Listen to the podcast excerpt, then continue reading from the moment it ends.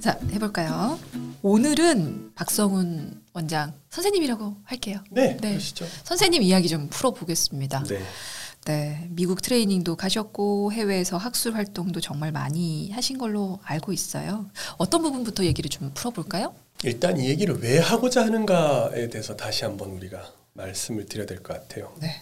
지난 시간에 우리가 이제 삶의 질 의학을 얘기를 했었잖아요. 그래서 삶의 질 의학이라는 개념을 아시게 되면 그 시각으로 의사를 바라봤을 때 아, 저 의사가 나에게 좀 더 좋은 의사이겠구나, 아니겠구나라는 감을 느끼기 쉬울 거예요. 네. 하지만 그것만 가지고 좋은 의사 찾기는 진짜 어려울 것 같아요. 저 사람이 삶의 질에 관심이 있다 없다 그것만 가지고 어떻게 찾겠어라고 생각했거든요. 그러면 어떻게 해야 될까? 어떤 의사를 만났을 때 느낌을 받을 거잖아요.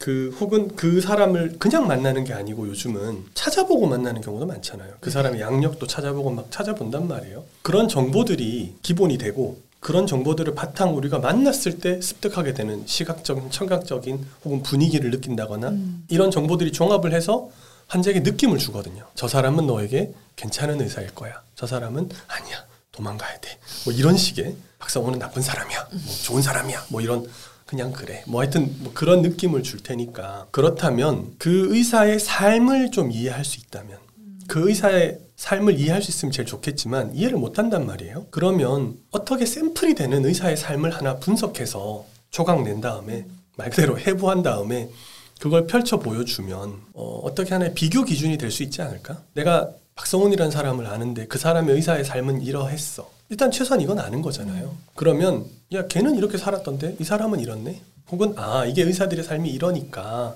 저 사람이 저런 얘기를 하는구나. 즉 제 삶에 지나왔던 과정 자체가 정보화돼서 그 정보가 청취자분들의 느낌을 결정할 수 있게끔 도와주지 않을까. 음. 느낌의 절반은 사실 우리 기억에서 오거든요. 그 기억이라는 것은 정보이고요.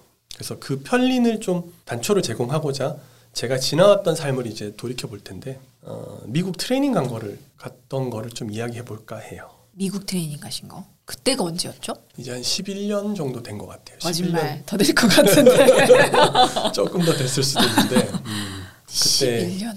11년, 12년 그러면 기억도 2000년대. 가물가물해요. 예. 네. 근데 어, 시기상으로 보면 제가 전문의 시험 전문의 면허 따고 잠시 대학병원에 이제 펠로우 생활하다가 네. 개원과에 취직을 했었어요. 음. 그래서 처음에는 저는 항상 먹고 사는 게 중요했었어요. 어. 그렇게 가정 환- 형편이 여유롭지 않았기 때문에 어 정말요? 제가 대학 들어갔을 때 집이 어려워져서 아. 어, 대학교 1학년 때가 IMF 시절이었거든요. 그랬기 음. 때문에 그때는 처음에는 과외를 구할 수도 없었어요. 그래서 음. 공사 현장에서 일을 하고 그랬었기 때문에 학비를 그 그... 렇게 버셨어요? 학비도 그랬지만 생활비 생활비도. 주로는 아. 제가 이제 학교를 다른 데로 갔기 때문에 음. 지- 고향이 아니고 음. 원래 이제 고향 대구인데 기숙사 생활했지만 뭐, 그쵸. 뭐 음, 한창. 친구들도 많이 만날 나이고 또 술도 많이 마시고 그랬으니까 용돈을 벌어야 되잖아요. 음. 그리고 나서 2학년 때부터는 계속 이제 과외를 했었어요. 아. 그래서 의과대학 다니면서 과외하는 친구들이 많지는 않거든요. 네. 성적 관리하느라고 음. 공부해야 되니까. 근데 뭐 성적이고 뭐고 일단 친구들이랑 술 마셔야 되는데 돈도 없고 그리고 정신 덜 차렸어. 뭐 이렇게 뭐라도 좀 하려면은 용돈이 필요한데 이제 없었으니까 생활비 벌려고 이제 과외하고 계속 그랬죠. 그래서 저는 먹고 사는 게 되게 중요한 이슈였어요. 아. 항상 어렸을 때부터 어릴 때 그러니까 대학 때부터 그게 절대적이라고 얘기해도 무방할 만큼 아주 절대적인 건 아니지만 상대적인 빈곤이 있었죠. 그래서 끝나고 나서 아 내가 돈을 벌어야 되겠구나라고 생각해서 그때 당시 되게 핫하던 확대 수술하는 병원에 취직을 했었어요. 어. 네, 그래서 한 2년 반 동안 여러 이이 병원 저 병원 다녔지만 어, 수술을 굉장히 많이 했었어요. 네. 한 2년 반 동안 한 1,500케이스 가까이 수술했었으니까 되게 오. 많이 했었죠. 괜찮았어요. 뭐 소위 말하는 먹고 살기는 급여도 음, 괜찮았고 음. 그랬는데 음경 확대 수술은 어, 환자가 아파서 받는 수술이 아니에요. 그러니까 이게 하, 아쉬운 거예요. 저는 원래 비뇨기과는 진단부터 치료까지 우리가 다 하는 과거든요. 네. 이게 뭔 얘기냐면 내과는 진단을 주로 하고 외과는 내과에서 진단 받은 사람들을 아. 수술하는 과예요. 네네. 그렇기 때문에 이게 좀 나뉘어져 있잖아요. 네. 그래서 수술하는 의사지만 진단을 못하는 한계가 있어요. 음. 정형외과나 이비인후과나 뭐 이렇게 비뇨기과나 이런 과들을 저희가 저는 좋아했던 이유가 진단부터 치료까지 의사가 제가 다 결정해요. 어. 모든 걸 다. 어. 음, 당신 이런 질환이고 이런 치료를 합니다. 그러니까 고전의학적 개념에서 그렇다는 거예요. 근데 그래서 질환을 보는 거에 대한 치료자로서의 즐거움을 제가 아는, 아는 거죠. 근데 이거는 미용이란 말이에요. 그래서 아, 뭔가 좀 질환을 치료하고 싶어. 두 번째는 확대 수술이 미래가 없다고 생각했었어요. 어. 앞으로 10년 뒤면은 어, 이거에 대한 한계를 사람들이 명확하게 알 것 같다. 지금은 소비자, 의료 소비자들이 잘 몰라도 왜냐하면 제가 의료 사고는 한 번도 없었지만 제가 스스로 만족할 만한 케이스가 별로 없었어요. 어. 확대라는 게 실제로 그래요. 뭐 나중에 언젠가 이야기할 기회가 있으면 제가 얘기하겠지만 현재 인간이 가지고 있는 인류가 가지고 있는 그 어떤 재료들도 확대 수술에 적합한 재료가 없어요. 네. 향후 굉장히 오랜 시간 동안 그럴 것이고 그래서 10년 뒤면 생활이 어려워지지 않을까 그, 그 잘못된 생각이었던 것 같아요 지금 보면 하지만 여튼 그때는 그렇게 생각을 했어요 그래서 아 내가 좀 어려운 수술을 하고 싶다 그 마음도 있었고 어. 그래서 이제 발기부전의 수술적 치료를 배워보자 라고 생각한 거예요 이때 이미 과를 정하신 거죠, 그럼 그렇죠 비뇨기과로. 전문의 전문의 그쵸. 따고 나서 이제 간 거니까 음. 비뇨기과 전문의였죠 당시에는 음. 그래서 그럼 이제 뭔가 새로운 걸 해야 되겠는데 어떻게 해야 할까? 그 전부터 저는 사실 제가 되게 어렸을 때부터 전 미국에 대한 동경이 있었어요. 음. 이건 이제 제 개인사를 좀 얘기를 해야 되는데 아주 어렸을 때 제가 대구에 살던 동네 옆에 K2 비행장이라는 데가 있었거든요. 아. 거기 미군이 많았어요. 그 당시에는. 그리고 뭔가 미제 혹은 미국 사람들에 대해서 음. 굉장히 높이 평가했었어요. 그때. 그렇기 때문에 어렸을 때부터 저는 미국이 되게 궁금했고 제 동경의 대상이었어요. 뭔가 이상적인 곳이라고 생각했었고 그러다가 어, 나중에 레전트가 됐을 때, 그러니까 의학 교육을 받, 받을 때 미국에 대한 동경이 더 강화돼요. 음. 왜냐하면 교수님들 대부분이 미국에서 아까 그 1년 반 동안 연수를 하시고 연수. 오셨던 네. 분들이거든요. 미국 시스템에 대해서 굉장히 우호적인 얘기를 많이 하셨었어요. 아. 그랬기 때문에 야, 미국은 말이야 이러면서 이제 그런 얘기를 많이 들었으니까 실제로 제가 레지던트가 돼 보니 세계 학회들이 있지만 그 중에 단연 최고라고 치는 게 미국에서 있는 비뇨기과 학회였어요. 네. 그러니까 American Urological Association 미국 비뇨기과 학회죠. 네, 네. 그래서 거기서 매해 학술 대회를 개최하는데 가장 크고 가장 잘 되어 있다라고 하시더라고요. 그래서 2년차 때 손들고 따라갔어요. 제 돈 내고 너무 가보고 싶어서 AUA를 따라간 거예요. 음. 갔는데 허, 정말 어마어마한 충격을 받았죠. 일단 학교 규모 자체가 달라요. 운동장을 하나 빌려놨어. 무슨 스테디움 같은 코엑스 전체를 하나 빌려놓은 것 같은 정말 어마어마하게 큰 공간에서 몇 명이 모이는데요? 수만 명이 모이죠. 전 아, 세계에서 전. 세계에서니까. 전 세계에서 가장 큰 학회니까. 아. 진짜 비뇨, 의, 비뇨기과 의사들의 축제라고 해도 될 만한 곳이었어요. 비뇨기과 의사들끼리 들으면은 충분히 이해할 텐데 사실 한국에서는 비뇨기과가 잘 나가는 과는 아니에요. 음. 환자들은 잘 모를 수도 있, 일, 뭐 일반인 분들은 잘 모르실 수도 있지만 의사들끼리는 잘 나가는 과는 아니라고 생각을 해요. 손꼽히는 그런 과는 아닐 수 있으니까. 근데 미국에서는 이걸 이제 어떻게 볼 수 있냐면 경쟁률로 볼 수 있거든요. 레전트 경쟁률로 볼 수 있어요. 비뇨기과 올해 레지던트 두 명을 뽑는다. 그럼 몇 명이 지원하느냐? 경쟁률로 볼 수 있는데 미국은 항상 경쟁률이 2대 1, 3대 1, 4대 1 이렇게 가요. 굉장히 거기서는 인기가 높아요. 왜? 인, income이 좋으니까 수입이 좋아요. 미국에서. 그래서 미국이라는 시스템을 이해해 보면 돈을 많이 버는 과인 거예요. 그렇기 때문에 학회가 그렇게 융성할 수가 있어요. 왜? 제약사나 기구회사나 여러 다른 지원들이 많기 때문에 아. 산업 자체가 커지는 거예요. 그러니까 사실 선순환이 되는 거죠. 산업이 크니까 들여다보는 사람들이 많고 관심들도 많고 좀 더 바르게 갈 수 있는 확률이 높아진 것 같아요. 여튼 미국 학회를 갔더니 새로운 게 막 엄청나게 많은 거예요. 새로운 게 많다는 건 치료법, 의학적으로? 아. 앞서 있는 게 많죠. 음. 우리나라는 새로운 치료법이 나와도 들어오는 게 좀 느려요. 그게 꼭 나쁜 것은 아닌데 네. 우리나라 식약처가 굉장히 엄격해요. 다른 나라들에 비해서. 예, 예. 그래서 이제 한번 가보고 나니까 너무 좋은 거예요. 또 가고 싶잖아요. 그래서 3년차 때 그 레전트 형들의 미움을 잔뜩 받으면서 또 갔죠. 아. 그리고 나서 개원가에 나와서도 어, 뭔가 내가 경쟁력을 가지려면 좀 더 공부를 해야 되지 않을까? 아. 그래서 개원가 나와서도 계속 가기 시작했었어요. 그래서 이제 취직을 해서도 AUA를 갔었고 그러니까 개원하고 나면 개원가에 나오고 나면 보통들은 돈 버는 거에 더 집중하라고 하거든요. 그렇게 조언을 받아요. 음. 너 가진 기술로 공부 오래 했잖아요. 뭐 6, 6년 공부하고 5년 그 수련 기간 거치고 뭐 몇 년 했으니까 그러면은 십몇 년 한 거 가지고 이제 돈 벌어야지 이런 식으로들 많이 얘기하거든요. 모르겠어요. 저는 항상 항상 엇나갔으니까 항상 근데 딱 했으니까 개원을 해도 그렇게 나가는 게 수입적으로 더 도움이 되는 게 아닌가요?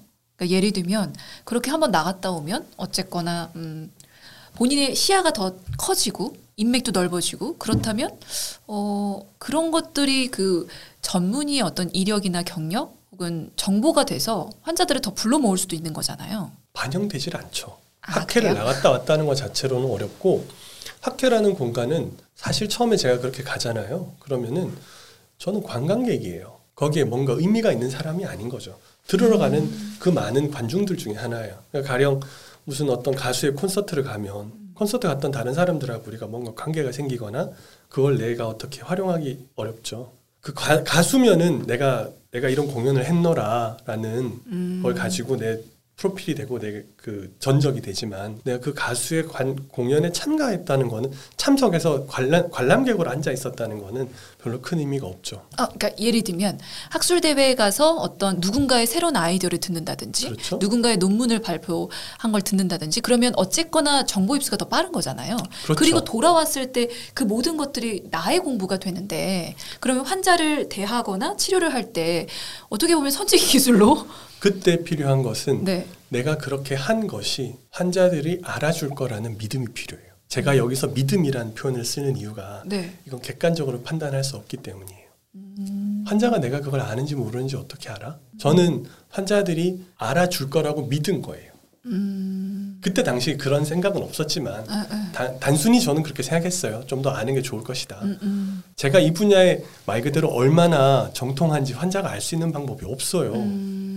음, 그리고 그 우리가 무지의 장막이 있기 때문에 알 수 없음. 무지라는 거는 모른다는 게 아니고 알 수 없음이에요. 정확하게 말하면 음. 우리가 서로 간에 정보를 아주 투명하게 주고받을 수 있는 방법이 없기 때문에 음. 공부를 해도 공부를 안 해도 모르는 거예요. 그러니까 이게 단순히 그냥 개인 역량 강한 거지 홍보를 위해서는 아무 도움이 안 되는 거군요. 거의 도움이 되는 경우가 아. 없죠. 그래서 뭐 가령 학회 갔다 온 게 바로 예를 들어서 의사들 같은 경우에 수입으로 직결된다면 다들 학회를 가겠죠. 하지만 그러질 않죠. 두 번째는 그렇게 가서 어떤 새로운 정보를 접한다고 하더라도 미국의 의료 시스템과 한국의 의료 시스템은 보험 시스템은 의료 제도는 문화는 차이가 있기 때문에 바로 적용할 수가 없어요. 오히려 그렇게 하다가 망하는 경우들도 있어요. 아, 그런 얘기들도 많이 듣게 되거든요. 그래서 미국에서 뭐 의사 면허 따고 잘 병원 운영하다가 한국에 와서 진료를 했는데 어, 잘 안 돼서 한 6개월 만에 다시 미국 돌아갔다더라 이런 얘기도 또 듣게 되고 하는 이유가 이제 그런 차이가 있기 때문에 그거에 대한 이해가 필요하죠. 근데 저는 그때는 그런 생각도 없었고 그냥 말씀하신 것처럼 아주 단순했어요. 제가 어, 되게 어리숙했던 거예요. 지금도 어리숙하지만 순진한 거예요. 음. 잘 알고 내가 더 많이 알면 내가 환자들을 좀 더 잘 볼 수 있을 거야 라고 생각했던 거죠. 그렇게 가다가 팽창형 임플란트에 대해서 강의하는 걸 듣게 돼요. 미국에 가서 네, 그러니까 네. 그때는 three-piece 수술이라고 불렀었거든요. 네. 왜냐하면 이제 조각이 세 조각이니까 three-piece라고 어. 그랬는데 어, hands-on course라고 당시에 이제 학회 미, AUA는 미국 비뇨기과 학회는 참석하는 것도 참석비가 비쌌어요. 뭐한 어. 800불 정도 됐었거든요. 근데 이 핸즈온 코스는 2시간짜리인데 2시간짜리 코스 하나가 800불이었어요. 그러니까 학회 전체를 참석하는 것만큼의 돈을 내고 따로 들어야 되는 거예요. 비싸면 좋은 줄 알죠. 그래서 그 제가 관심 있던 주제기도 했고 그래서 참 이제 들었었죠. 그러니까 어, 막 팽창 임플란트 이게 팽창 임플란트도 강의하고 인공요도 괄약근도 강의하고 그러니까 비뇨기과에서 임플란트를 이식해서 치료하는 것들을 이제 강의하는 거예요. 몸에 뭔가 이식하는 수술들이 다들 되게 까다롭거든요. 감염이라는 첫 번째 장벽도 있고 여러 가지가 있기 때문에 그래서 아, 들으면서 아, 좋다. 그리고 이제 그때 임플란트를 기구를 만드는 회사가 두 회사가 와 있었어요. 콜로플라스트하고 그때는 AMS라는 회사였는데 그 사람들이 이제 뭐 기부도 안내하고 설명하고 이런 부스가 있었거든요. 그래서 물어봤더니 아 내가 한국에서 온 앤데 이거 나중에 뭐 더 배울 수 있느냐? 아 그랬더니 한 얼마든지 미국에 오. 오기만 하면은 우리가 도와줄게. 그런 사람이 어, 있어요? 이렇게 얘기하는 거예요. 음. 그래서 그러니까 이 사람들은 회사에 그 뭐야 영업 사원이라고 음. 보시면 돼요. 네, 네. 제약사 영업 사원처럼 기구회사 영업 사원들인데 회사 입장에서는 이 수술을 하는 의사가 많아지면 자기네들 수입이 늘어나는 거잖아요. 어. 그러니까 트레이닝을 돕겠다고 얘기한 거였어요. 그럴 듯하네요. 근데 어. 이 사람들은 미국에 미국에 있는 미국에 있는 이 회사들의 영업 사원인 거야. 그러니까 아. 내가 한국 의사인지 잘 몰랐던 거지. 저한테 적용되는 얘기는 아니었어요. 아. 결과적으로 보면. 근데 저는 그런 그런 차이조차 인지하지 못하잖아요. 어머, 내가 미국 가면 트레이닝 해준대라고 오해한 거예요. 결과적으로는 이제 그리고 한국에 돌아오게 됐어요. 한국에 이제 그 제가 취직해서 일을 하다가 아, 아까 얘기했지만 필요성을 느낀 거예요. 음, 음. 그래서 미국으로 가야 되겠다. 미국에 음. 공부하러 가야 되겠다. 음. 라고 이제 생각을 하게 된 거죠. 사실 한국에서도 이 수술이 많았어요. 네. 그때도 지금도 우리나라가 전 세계 두 번째가 됐지만 아, 아. 그때 당시에도 되게 많았거든요.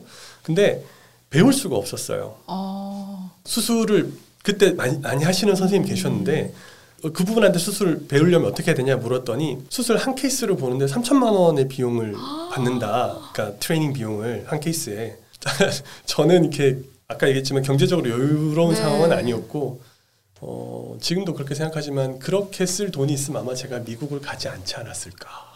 그리고 그러지 않았을까 생각을 하는데 하여튼 현실적으로 어려웠어요. 어. 그리고 이 수술하시는 분들이 여전히도 그런 우리나라 경향이 있는데 그건 우리나라뿐만 아니고 동아시아 국가들이 다 비슷해요. 한국, 중국, 일본 이 세 나라가 비슷한데 내 기술, 나의 my precious 진짜 말 그대로 아주 소중한 것 음. 절대 안 알려줄 거야. 음. 내 아들이 아닌 이상 그쵸, 안 알려줄 거야. 하죠. 이런 아. 문화가 있어요.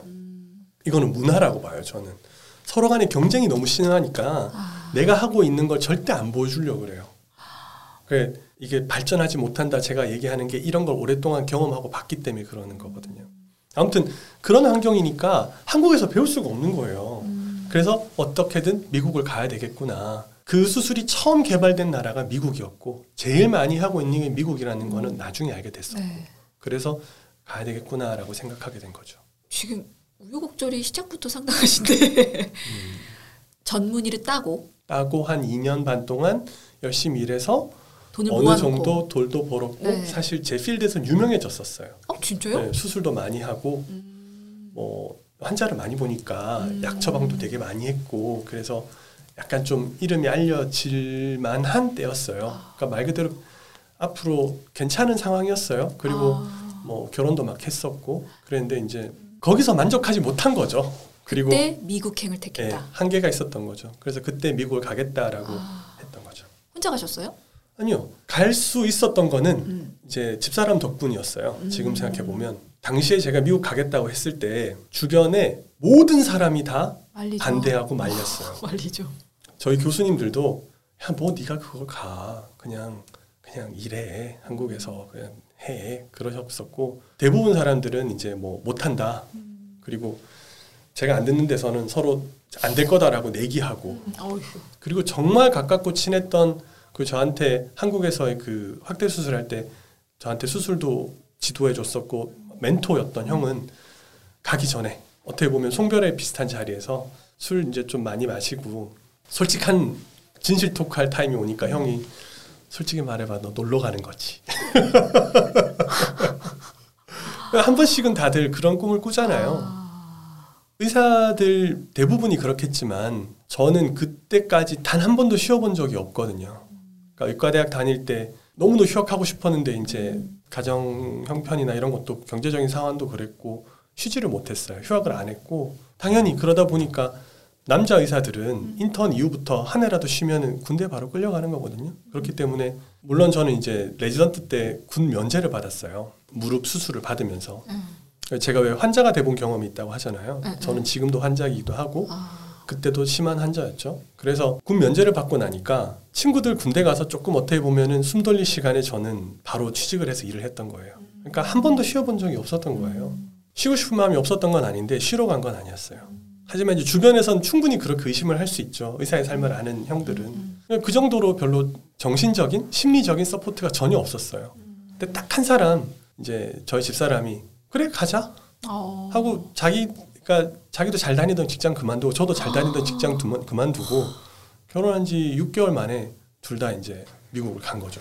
다 포기하고 그냥 간 거예요. 말 그대로 다 놔두고 번 돈도 얼마 없는데 사실은 좀 좀 모아놓은 돈 있긴 했지만 뭐 아니 뭘돈 믿고. 그렇게 가냐고. 아, 진짜. 그때 그렇게 생각했었어요. 내가 수술 잘 하니까 음. 사실은 내가 잘 하니까 가서 그리고 나는 나이가 젊으니까 망할 거면 빨리 망하자. 나이 들어서는 절대로 못할 것 같다. 아. 그게 첫 번째였고 두 아. 번째는 내가 수술 그래도 좀 괜찮게 하니까 취직할 때는 있을 거야. 갔다 오면 음. 실제로 있었고 언제 가냐 지금 아니면 그러니까 갈 수 있었던 이유 중에 하나가 저희가 몸이 가벼웠기 때문이었어요. 음. 가족도 없고 한국에 가진 게 별로 없었기 때문에 한국에 뭔가 가진 게 있었으면 안 갔을 거예요. 저도 근데. 어. 없잖아요. 뭐 저는 뭐 배경도 없고 한국에 그렇다고 뭔가 제가 개인 병원을 운영하는 사람도 아니었고 재산이 있는 사람도 아니었고 관리해야 될 게 있지도 않고 그냥 부평초처럼 그냥 떠돌이 삶을 사는 사- 상황이었기 때문에 결혼도 막 했고 아이도 없고 가자.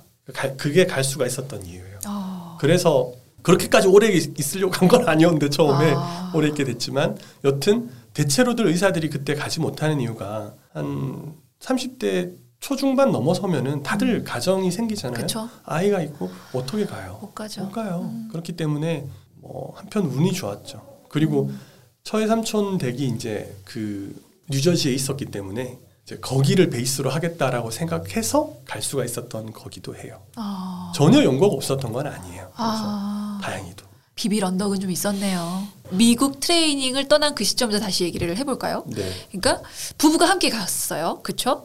그 시점이 그건 거죠. 미국 학회에서 지금 임플란트 제조사 직원이 음. 도와줄게 연락해 아니에요. 그 그거- 시점인가요? 그거에서 한 1년 반이 지난 시점이에요. 그래서 아. 그 1년 반 사이에 제가 그냥 놀고 있을 리는 없잖아요. 네. 그때 임플란트 왜 아까 800불 주고 들었다는 그 에, 강의에서 에, 에, 에, 에. 네 명의 의사 선생님들이 나와서 이 분야 유명한 사람들이 나와서 강의를 했었어요. 예. 모두 다 자기 강의할 때 뭐라 그랬냐면은 언제든지 나한테 이메일 하거나 내 핸드폰 여기 슬라이드 있는 번호로 연락해. 그럼 내가 너 트레이닝 해줄게. 혹은 도와줄게라고 다 어. 얘기를 했었거든요. 그래서 그 사람들한테 각기 이메일을 계속 보내요. 아. 스토커처럼 아. 계속 일주일에 한 번씩 답장 없는 이메일을 계속 보내죠. 아, 답장이 안 왔어요? 아무도 답장이 없어요. 그리고 딱 한 명, 어, 브라이언 크리스티안 크리스티나라는 의사한테 답장이 왔는데 그것도 중간에 끊겨요. 그러니까 더 이상 연락이 안 돼요. 어, 지금 생각해 보면 첫 번째 이유는 제가 미국 의사가 아니었고 두 번째 이유는 제가 누군지 알 수가 없었어요. 그 사람들 입장에서 어. 어디 그리고 이 사람들이 한국이 어디 있는지 몰라요. 진짜 한국이 어느 나라인지 몰라요. 어디 붙어 있는 나라인지 몰라요. 북한은 아는데 아. 남한은 몰라요. 그랬는데 누군지 nobody니까 누군지 알고 초청을 받겠어요. 그리고 실제로는 미국 의사들이 그렇게 트레이닝 해줄게라고 얘기하는 거는 미국 의사가 그 선생님한테 배우잖아요. 음. 그럼 어, 회사에서 트레이닝비를 줘요. 회사에서요? 예. 그러니까 아. 기구 회사에서 아. 트레이닝 해준 의사에게 아. 어, 소정의 수고료를 지급을 아. 해요. 뭐 합당하잖아요. 에, 생각해 에, 보면. 근데 저는 한국 사람이란 말이에요. 한국 의사니까 그게 해당이 안 되는 거예요.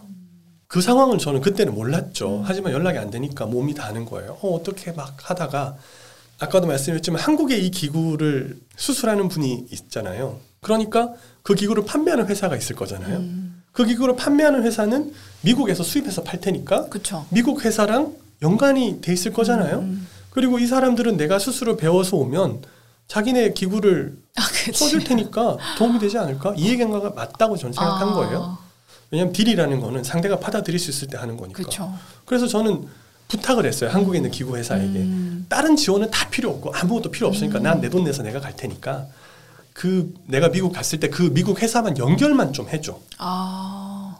당시에 한국에는 현재까지도 이제 이 임플란트 제조사는 큰 회사가 두 군데가 있는데 당시에는 한 군데밖에 없었어요. 네. 다른 회사가 안 할 때였어요. 음. 그래서 요 회사에 부탁을 했더니 음. 이 회사 이제 한국 직원이 네 원장님 그렇게 도와드릴게요.라고 하는 거예요. 네. 네 선생님 그렇게 아, 당연하죠라고 하, 하는 거예요. 그리고 그 회사 사장한테까지 확답을 받았어요. 이메일로 아. 확답 받고 뭐 그거 다 했으니까 그럼 하겠지. 제가 제가 그때까지 살아온 사람들은 보통 어. 누가 약속을 하면 지키는 거였거든요. 어, 어, 어, 그 당연하다고 생각하고 이제 어, 그만두고 미국 갔죠. 어. 갔는데 연락이 안 되네. 한국 그 기구상에 네, 전화도 안 받고 이메일에 답장도 없고 아무것도 없네. 아무리 전화를 해도 연락도 안 되는 거예요. 그리고 언젠가 한번 결국 결국 전화를 받더니 음. 죄송합니다라고 하는 거예요. 뭐가 죄송하다는 거야? 이 사람들이 진짜 뭐가 어머, 진짜. 죄송하다는 거야? 아 욕 나온다 진짜. 아니 내가 당신들 약속 때문에 이렇게 왔는데 음. 올 수가 물론 니들이 해줘야 되는 건 아니지만 아니 그 돈 드는 것도 아니고 왜 안 하겠다는 거야? 그러니까. 죄송합니다. 하, 알았어. 전화를 끊었어요. 처의 삼촌 되시는 분이 한 그때 당시 25년 전에 미국에 이민을 가서 미국의 그 뉴욕 주의 주 회계사였어요. 아. 일종의. 그래서 미국 사회 내에 커넥션들이 있는 거예요. 음, 음. 그때부터 한, 한 2주 지난 뒤부터는 계속 알아봐 주셨어요. 아. 혹시나 이 수술한 비뇨기과 의사를 연결해 줄 수 있을까 해서. 음. 왜냐면 거기가 뉴저지였고 뭐 뉴욕 그러니까 맨하탄이 바로 옆에 있으니까 에, 에. 좋다는 병원 다 있잖아요. 근데 아무리 연락을 해도 이 수술하는 의사는 없는 거예요. 조카 사이 혹시 로봇 수술하는 거 볼래? 뭐 전립선 수술하는 거 볼래? 한국에서도 많이 받고 저는 그거 보러 온 거 아니거든요.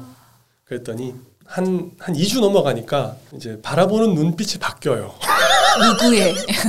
어, 그쪽 가족들이 이제 저희를 바라, 아, 저를 특히. 그럼. 그러니까 그렇게 생각 안 하시는지도 모르겠지만, 그냥 안타까워했을지도 모르겠지만, 저 스스로 혼자서 너무 괴로운 거예요. 아, 그쵸. 내가 이게 뭐한 짓인가. 저한테 측은해서 그런지 골프라도 배우고 가. 골프라도. 배우면 한국 가서 골프를 하지. 골프라도 배워가야지. 뭐라도 남겨서 가야지. 아유. 그래서 이제 그때 제가 처음에 골프를 배우기 시작했어요. 그 전까지 골프를 안 아, 쳤었거든요. 지금도 안 치지만 아무튼 너무 눈치 보이니까 너무 식충이 같고 그러니까 그때 이제 그랬는데 저도 이제 계속 알아봤지만은 방법이 없는 거예요. 제가 뭐 미국에 아는 사람이 있는 것도 아니고 그래서 포기했어요. 포기 거의 마음에 포기를 하고 음. 지금도 제 그 파일에 그때 이제 아 그래 돌아가서 다시 취직하면 되니까 음, 음. 자동차 여행이나 가자. 그래서 음. 제가 지금 그때 그때 계획했던 그 자동차 동부 여행 계획이 여전히 남아 있어요. 어. 아 어디서 출발해 가지고 네. 차를 어디로 렌트하고 뭐를 보고 이게 쭉 있거든요. 아. 동부 북부에 시작해 가지고 남부 키웨스트까지 내려가는 나- 남쪽 끝까지.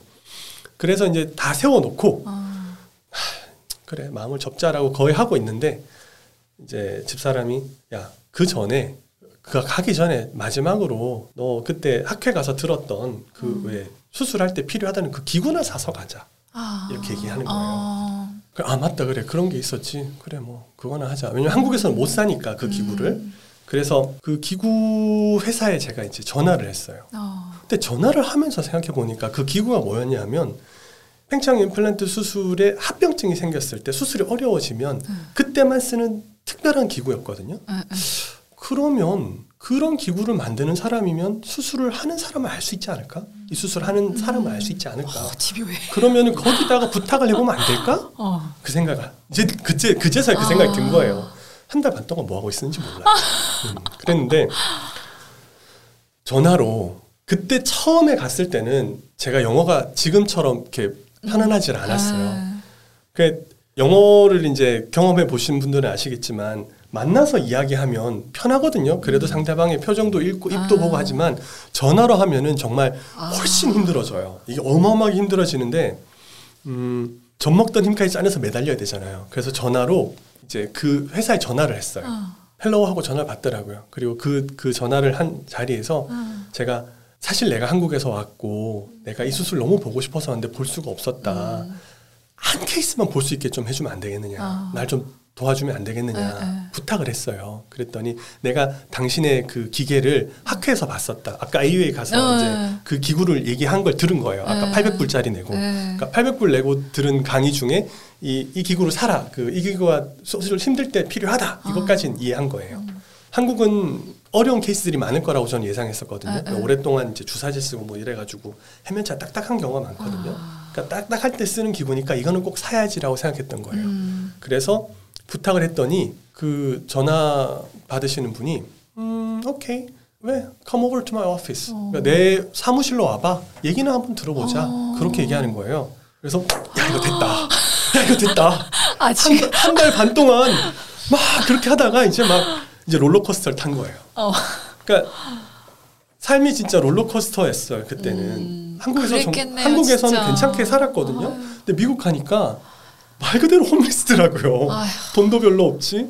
그리고 애들이 옷을 안 가지고 갔으니까 미국에 가서도 항상 아울렛 가서 이렇게 되게 저렴한 옷 입고 다니고 이러니까 심지어는 그 처해삼촌 지하에서 저희가 차에서 물건 내려서 실는데 그 동네 주민이 보더니 흠칫 놀라더라고요. 저 거지들이 왜 여기 아, 그런 정도로 이렇게 아니 그래도 한국에서 나름 떳떳한 직업에 내가 한 번도 어디 가서 이렇게 그렇게 살아본 적이 없는데 미국 가서 이게 뭐 하는 내가 거지 홈리스인가 하고 있다가 이제 홈리스에게 희망이 생긴 거죠. 아이고. 그래서 그래 좋아 가자라고 한 아, 거예요. 그래서 잡아야지, 잡아야지. 뉴저지에 있었, 있었는데 저희가 그 오피스가 필라델피아에 있더라고요. 에. 그러니까 뉴저지랑 필라델피아는 어, 한국으로 치면은 서울, 부산에 한 좀 더 멀리, 그러니까 서울에서 저기 남해까지 네, 까지 에. 거리 정도 돼요. 에. 거제도까지 한 4시간 운전해야 되는데 저희 삼촌 타, 차를 타고 내려간 거예요. 내려가서 오피스를 오니까 저는 그냥 무슨 기구 파는 회사일 줄 알았어요. 근데 개인 비뇨기과 오피스인 거예요. 아, 그리고 그 필라델피아 그 선생님 오피스 주소를 갔더니 단독 주택이에요. 아. 한국식으로 치면 단독 주택인데 닥터 무어빌 유롤로지 오피스 이렇게 돼 있는. 그러니까 비뇨기과 와. 선생님이신 거예요. 오. 이분이 본인이 비뇨기과 의사인데 어. 이 수술에 필요한 기구를 개발을 하는 사람인 거야. 그거 생산해서 판매도 하고. 여기네. 어머 이게 뭐야? 여기네. 어머 이게 무슨 일이야? 그래가지고 이제 막 어마어마하게 흥분한 상태로 거기에 와. 가죠. 들어가서 이제 얘기를 하는데 번뜩 그 생각이 드는 거예요. 이 사람이 나를 도와줘야 될 리는 없잖아요. 그쵸. 그렇기 때문에 어, 이제 미국 영어 표현에 money talks라고 하는 표현이 있어요. 무슨 뜻이에요? 돈은 이야기를 한다. 이게 돈이 이야기를 한다는 표현이잖아요. 하지만 실제로는 돈이면 해결이 된다. 돈이 사실은 그 사람들 움직이는 중요한 모티프인 거예요.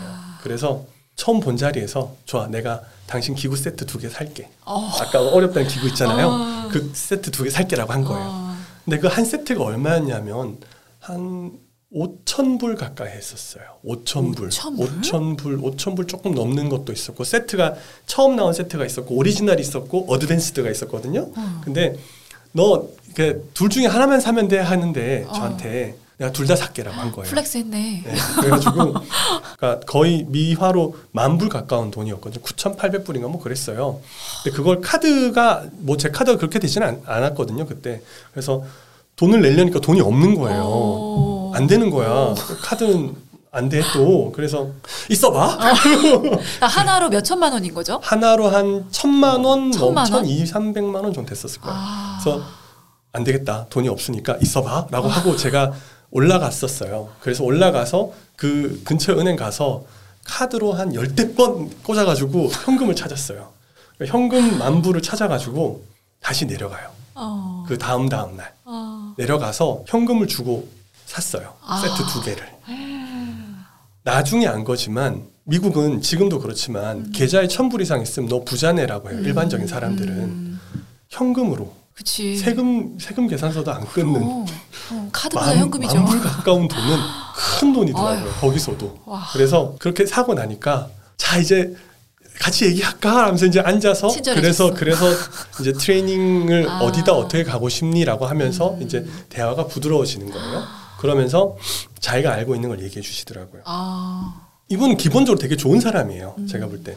이 수술은 네가 수술을 잘 배우려면 trim line이 중요하다. 음. trim line이 뭐냐면 어, 사실 고- 자동차 생산하는 라인 있잖아요. 네, 그 네. 공장의 생산 라인을 trim 네. line이라고 부르더라고요. 그래서 공장처럼 마치 일정하게 잘 찍어내는 수술을 아주 부드럽게 자기가 아. 잘 체계화해서 순서대로 잘 보여줄 수 있는 사람 어. 그런 사람한테 수술을 봐야 돼.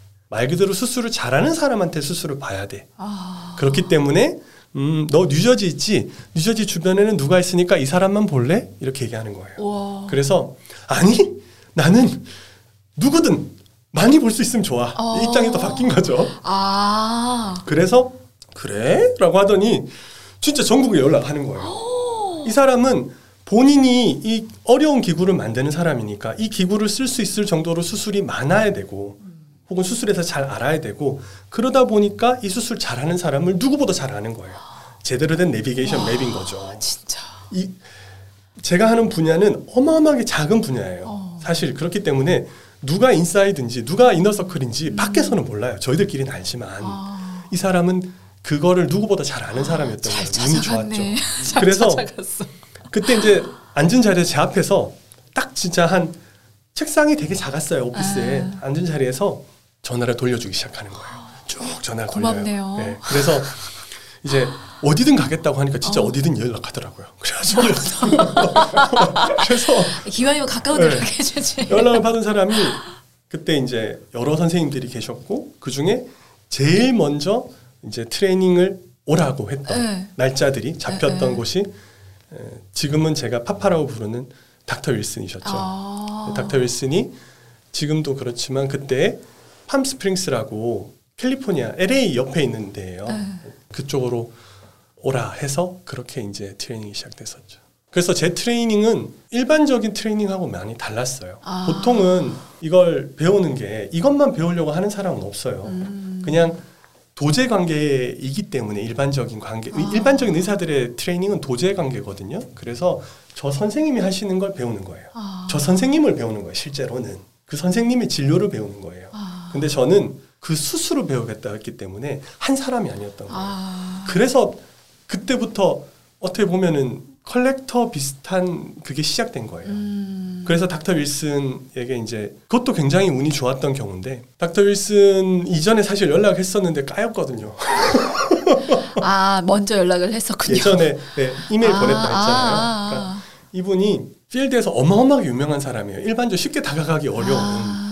그 당시에 저는 뭐 노바디였으니까 한 그리고 한국 한국적인 분위기에서는 큰 선생님께는 왜그 납작 엎드리는 맞아요. 저희가 그게 있거든요. 네, 어, 네. 노인 공경 뭐 네. 어르신은 공경해야. 되니까 예를 갖추죠. 쉽게 어. 가까이 어려 하기 어려운 사람인데 오라고 하는 거예요. 어마어마한 기회잖아요. 음. 그래서 그 선생님한테 갔었는데 운이 굉장히 좋았죠. 왜냐하면 정말 이 수술에 대해서 정통한 아. 거에 더해서 어. 수술을 잘 하는 것과 수술을 잘 가르쳐 주는 건 다르거든요. 그렇죠. 이분은 잘 하는 거를는 당연하지만 잘 가르쳐 주시는 거예요. 그런 사람은 정말 찾기 어려워요. 어. 그, 그 의사들이 수술을 잘 하고 나면 수술을 잘 가르쳐 주는 거는 스스로를 훈련하기도 해야 되고 또 타고나는 자질도 필요해요.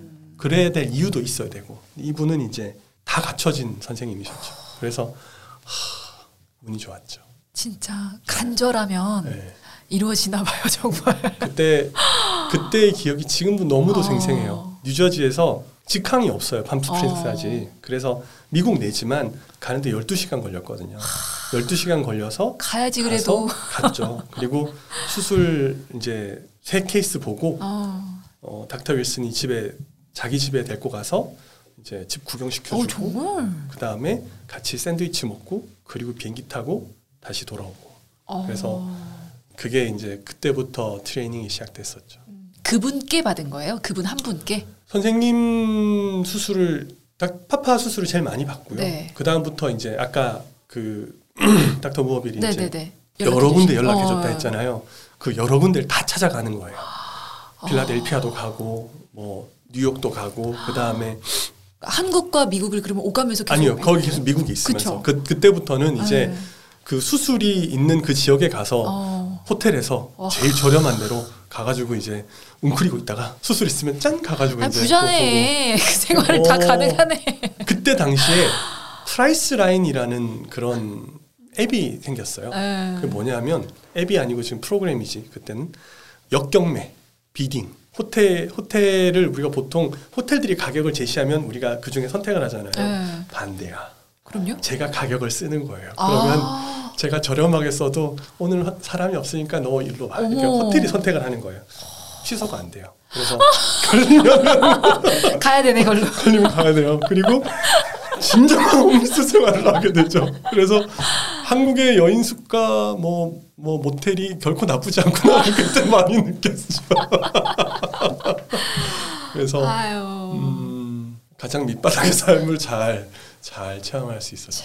근데 그 옆에 이제 동반자가 집사람 이제 있었기 때문에 집사람은 어, 너무 미안했죠. 음. 왜냐하면 둘이 그렇게 같이 롤러코스터를 타야 됐었으니까. 그리고 트레이닝을 받으러 갈 때 항상 불안한 거예요. 누가? 못 갈까봐 아. 제가 못 갈까봐 혹은 이 사람 눈에 벗어나면 안 가르쳐 줄까봐 아. 수술 안 보여줄까봐 얼마든지 가능하잖아요. 근데 지금 생각해보면 그게 어리석었지만 네. 미국은 그런 정도까지는 아니었거든요. 아. 근데 당시에는 그 사람들이 어떤 사람들인지 몰랐으니까 아. 제가 트레이닝을 갔던 사람들은 대부분 굉장히 가까운 친구가 됐어요 지금. 아, 근데 그렇게 인식하실 만큼 그 전에 너무 힘들었다. 그렇죠. 그렇죠. 이제 그만큼 간절했으니까. 어, 간절하기도 했고 고생을 너무 하셨네. 그렇죠. 근데 그렇게 고생을 했기 아. 때문에 제가 더 소중하게 생각했던 것 같아요. 그래서 하, 고생했던 거는 힘들었지만 그러지 않았으면 사실 이렇게까지 매달렸을까라는 생각도 해요. 그리고. 그때 갈 때 다 안 된다 그랬잖아요. 아. 그러니까 다안 된다 그러면 포기하는 게 음. 보통인데 맞아요. 아까도 얘기했지만 저는 좀 삐딱선 탄다 그랬잖아요. 오기가 생기는 거예요. 아. 그래 진짜 어디 안 되나 되나 한번 보자. 니들 다 안 된다 그러는데 아. 정말 그렇게 안 되는 거면 다 가서 못 배우고 오게? 아. 우리나라 선지자들은 어떻게 됐어 그럼? 아니야 나는 될 수 있을 거야라는 근거 없는 자신감이 있었죠. 뭘 믿고? 그래서 어 그럼 망하면 뭐 빨리 망하는 게 나니까 그리고 이제 갔던 거죠. 아, 근데 진짜 일이 처음부터 술술 풀리면 그만큼 간절함이 줄어들긴 해요. 정말. 저는 왜 대학 다닐 때 형편이 좀 어려웠다 그랬잖아요. 네. 잘 사는 애들 너무 부러웠어요. 걔네들은 어, 집도 그냥 응? 턱턱 얻어주고 차도 그냥 생기고 그러니까 너무나 수월하게 사는 것 같았어요. 너무 아. 부러웠어요. 지금 표정 너무 짠했어 지금. 근데 이제 보니까 그게 아니더라고요. 그 친구들은 조금만 어려우면 포기해요. 아, 제가 본 그 친구들은 음, 실제로 지금 그렇게 의과대학 다닐 때 괜찮았는데 집이 괜찮았는데 의사 생활 안 하는 친구도 좀 있어요. 아 그래요? 네. 그냥 의사 생활 안 해요. 의사 생활은 사실 편안한 생활은 아니거든요. 우리가 많은 사람들이 돈 버는 게 뭐 돈 잘 버니까 음. 괜찮지 않겠어? 음, 뭐 아닌 경우 아닌 경우도 있지만은 모든 일은 다 대가가 있죠. 그래서 이게 편안한 삶은 제가 볼 때는 아닐 것 같거든요. 고민 없이 살기에는 그렇게 쉬운 삶은 아닌 것 같은데 그래서 안 하는 애들도 있는데 저는 그렇지 못했잖아요. 음. 그러니까 포기하는 걸 못 배웠어요. 적당히 포기할 수 있었으면 저도 지금 더 좋았을 것 같아요. 솔직히 아. 말하면. 근데 그때는 그럴 수가 없었어요. 제 아. 아집도 있었고 고집도 있었고 지기도 싫었고 원래도 되게 경쟁심이 강하거든요. 아, 이 수술하는 의사들은 특히나 이런 경향이 성향이 강해요. 내가 최고야 되고 내가 프리마돈나고 어, 내가 다 해결할 수 있는 사람이어야 아. 되고 내가 모든 걸 다 해결할 수 있는 사람이어야 돼요. 그래서 대체로 수술 잘하는 애들 보면 특성이 비슷해요. 아. 운전 좋아하고 요리하는 거 좋아하고 뭐 이런 거 음. 비슷하거든요. 그래서 제가 힘들었던 과정이 있으니까 음, 더 매달리는 것 같아요. 남들이 안 된다고 하니까 더더 이렇게 머리 들이밀고 끝까지 이렇게 매달리고 그래서 미국에 갔을 때도 단순히 트레이닝으로 끝난 게 아니고 아. 이게 한국 돌아가서 제가 다시 여기 쉽게 갈 수가 없잖아요. 그러면 갔을 때 어려운 일이 생기면 어떻게 연락해서 물어봐야 되잖아요. 그러니까 만났을 때 어떻게든 저 사람들의 환심을 사야 됐던 거예요. 저는 진짜 납작 엎드려서 배웠어요. 정말. 근데 이제 한국적인 개념이 그때 아 통하는구나. 내가 한국에서 배웠던 교육이 나쁘지 않았구나. 통하는구나 생각했던 게 그렇게 트레이닝 받으러 갈 때 저희가 저는 선물을 항상 준비했거든요. 빈손으로 못 뭔가. 예, 뭔가 어. 한국적인 선물을 준비하고 싶었어요. 네. 그래서 그 우리 한국 도자기에서 나오는 금박이 된 우리나라 그 도자기를 선물해서 네. 갔었고 준비해서 갔었거든요. 그러니까 우리나라 본차이나 그러니까 뼈 가루가 들어간 음. 그 도자기가 세계적으로 알아줘요. 어. 왜냐하면은 영국보다도 좋은 경우가 많다고 하는 게 뼈가루 함량이 높대요. 어. 그래가지고 더 튼튼하고 더 뭐 예쁘고 뭐 그렇다고 하네요. 그래서 그걸 선물을 가지고 간 거예요. 의- 의도한 건 아니었고 몰랐어요. 하지만 예뻐 보이니까 들고 갔는데 나중에 알았지만 그게 괜찮은 선물이었던 거예요. 어. 이 사람들이 그걸 사용하진 않아요. 그러나 미국적인 문화에서 되게 중요한 부분 중에 하나가 손님을 자기 집에 데려가서 자기 집을 보여주는 거거든요. 음. 어, 그게 그러니까 친구가 되는 너를 내 가까운 사람으로 대접하는 중요한 어. 문화 중에 하나더라고요. 그때 그렇기 때문에 집 데코레이션이 되게 중요해요. 아. 집에 어떤 것이 데코레이션이 돼 있느냐가 이 사람의 어떻게 보면 상황을 보여주기 때문에 그럴 때 아시안 그러니까 음. 한국적인 그 사람이 한국적인 건 모르지 대부분 아, 아. 동양적인 느낌이 물씬 나는 그런 아름다운 도자기가 있는 게 집에 품격을 높여주는 거였던 거예요. 그랬던 것 같아요. 그래서 사실 그 선생님들보다 선생님들 사모님들의 관심을 샀네. 그렇게 이제 친해진 경우들이 많았죠. 아. 그래서 지금까지도 되게 좋은 친구인 경우들이 많아요. 세상에. 그럼 그렇게 트레이닝 받으려고 미국에서 얼마나 계셨어요? 어, 쉬운 수술을 보는 거였으면 아마 한 세 달 정도면 됐었을 거예요. 근데 수술이란 게 쉬운 경우만 있는 건 아니거든요. 네. 어려운 케이스가 준비돼야 제가 잘 할 수 있을 거라고 생각했었어요. 이전에 확대 수술을 해보면서 저는 수술로는 어떻게 보면은 충분히 트레이닝이 돼 있었던 거예요. 수술이라는 거가 뭔가는 알고 있었던 거예요. 그러니까 수술이라는 거는 쉬운 케이스만 할 수 있어야 되는 게 아니고 어려운 케이스도 잘 준비가 돼 있어야 돼. 이거 대부분 잘 모르고 시작하거든요. 네, 네. 근데 그걸 이제 수술 어떻게 하는지만 알면 해결되는 게 아니에요. 어. 어려운 케이스는 어려운 케이스를 해결하는 걸 알아야 돼요. 뭐가 어렵고 그럴 때 어떻게 해야 되고 이걸 알아야 되는데 그런 케이스가 그냥 항상 있는 것이 아니잖아요. 그 케이스가 생길 때까지 기다려야 돼요. 그래야 그 수술을 하는 걸 볼 테니까. 이제 그러면서 다른 의사들도 더 만나고 싶었고. 그러니까 의사 한 명을 보는 것이 아니고 여러 사람들을 만나고 다니면서 또 그런 수술이 생길 때까지 그 중에 내가 마음에 들고 잘한다고 했던 잘하는 걸로 보이는 사람이 그런 어려운 케이스를 할 때까지 기다린 거예요. 버티고 계속. 그렇게 해서 한 6개월 가까이 있게 돼요.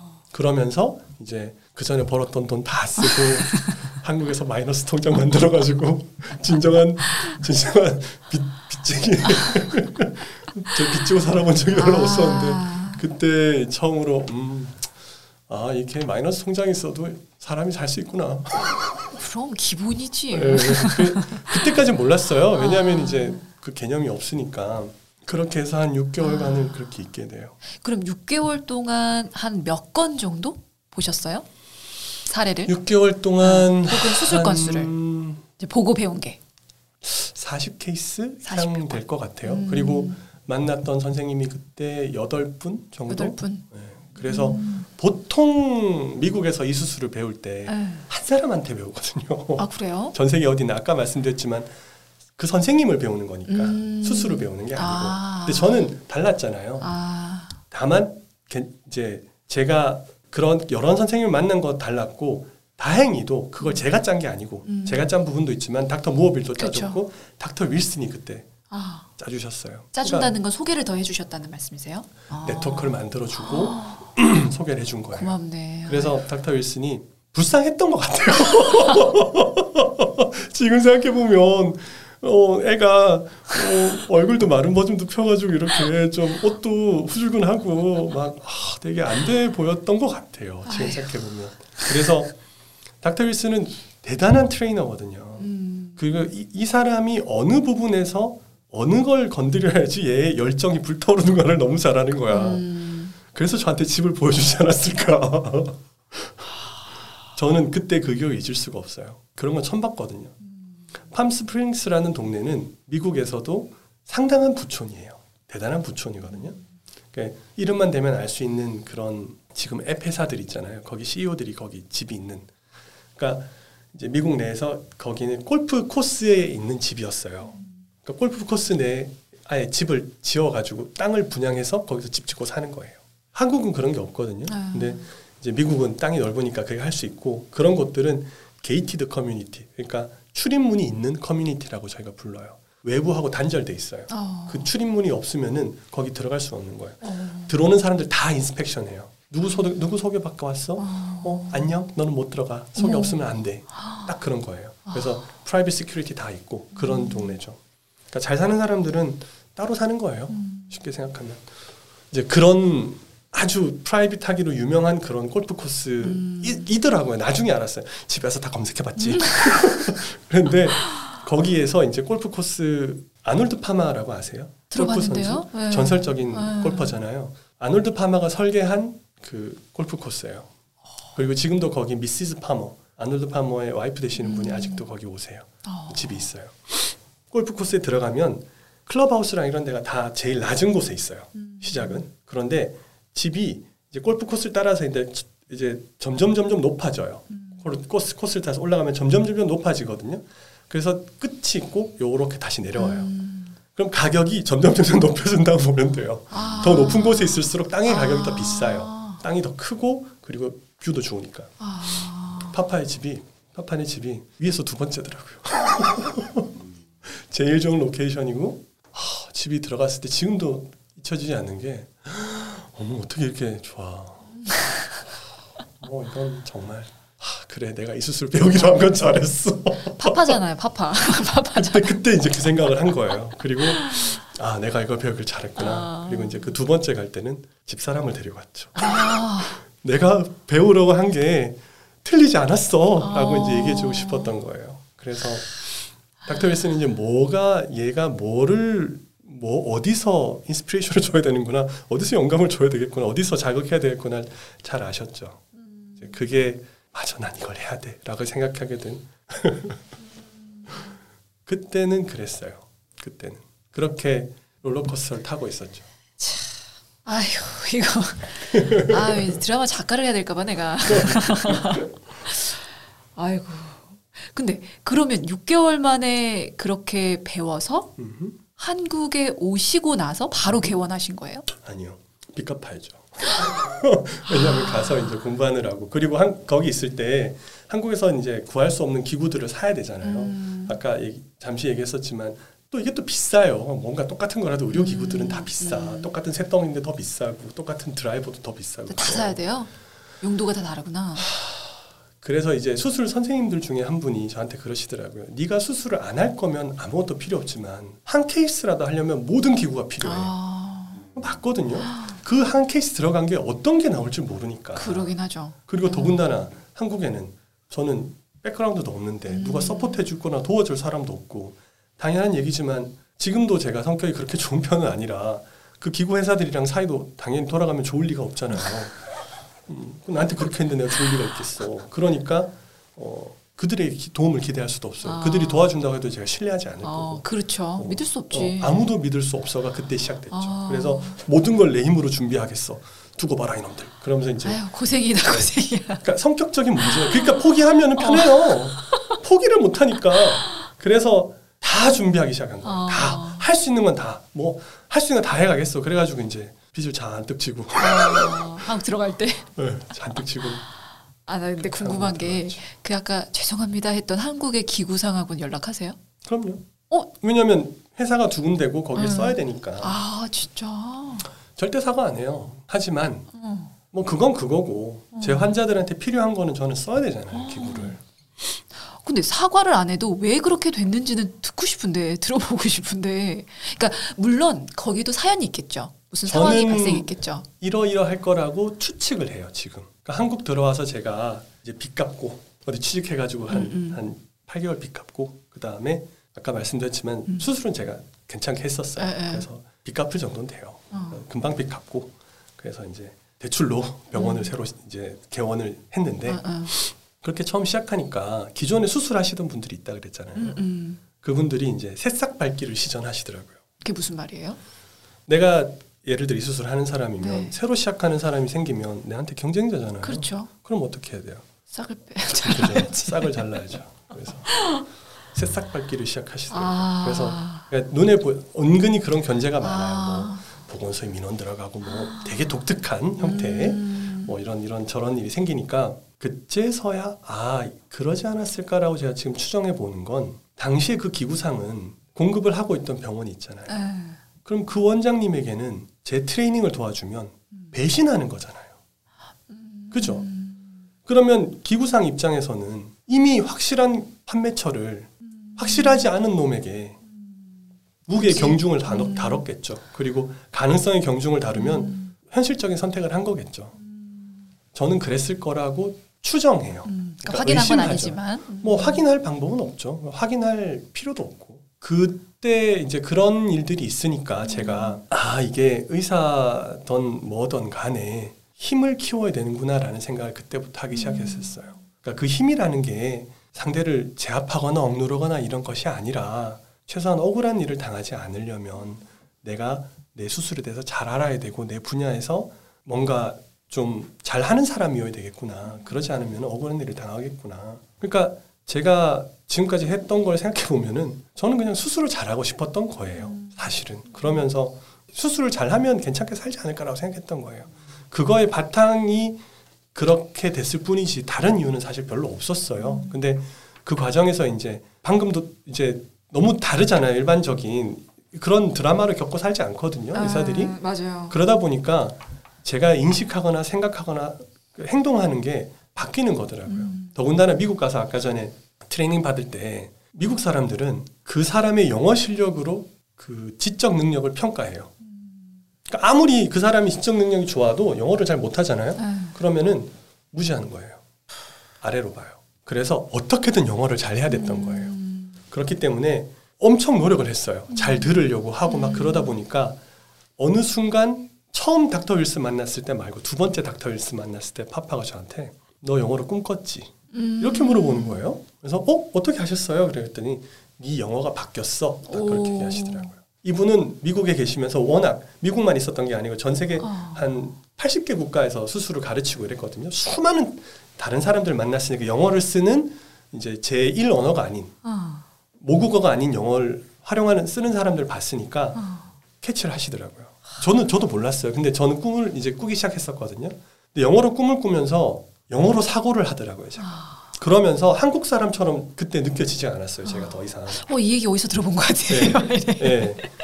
언어학자 사피로스라는 사람이 얘기했던 건데 영화로는 컨택트라는 영화가 있어요. 네. 외계 인류와 외계인과 만나 만나는 건데 이제 거기 언어학자가 주요한 역할로 나와요. 왜냐면 그들과 대화를 해야 되니까. 음. 그래서 그 언어학자가 그 외계 언어로 꿈을 꾸면서 그 사람이 더 이상 옛날처럼 사고를 할 수 없게 되거든요.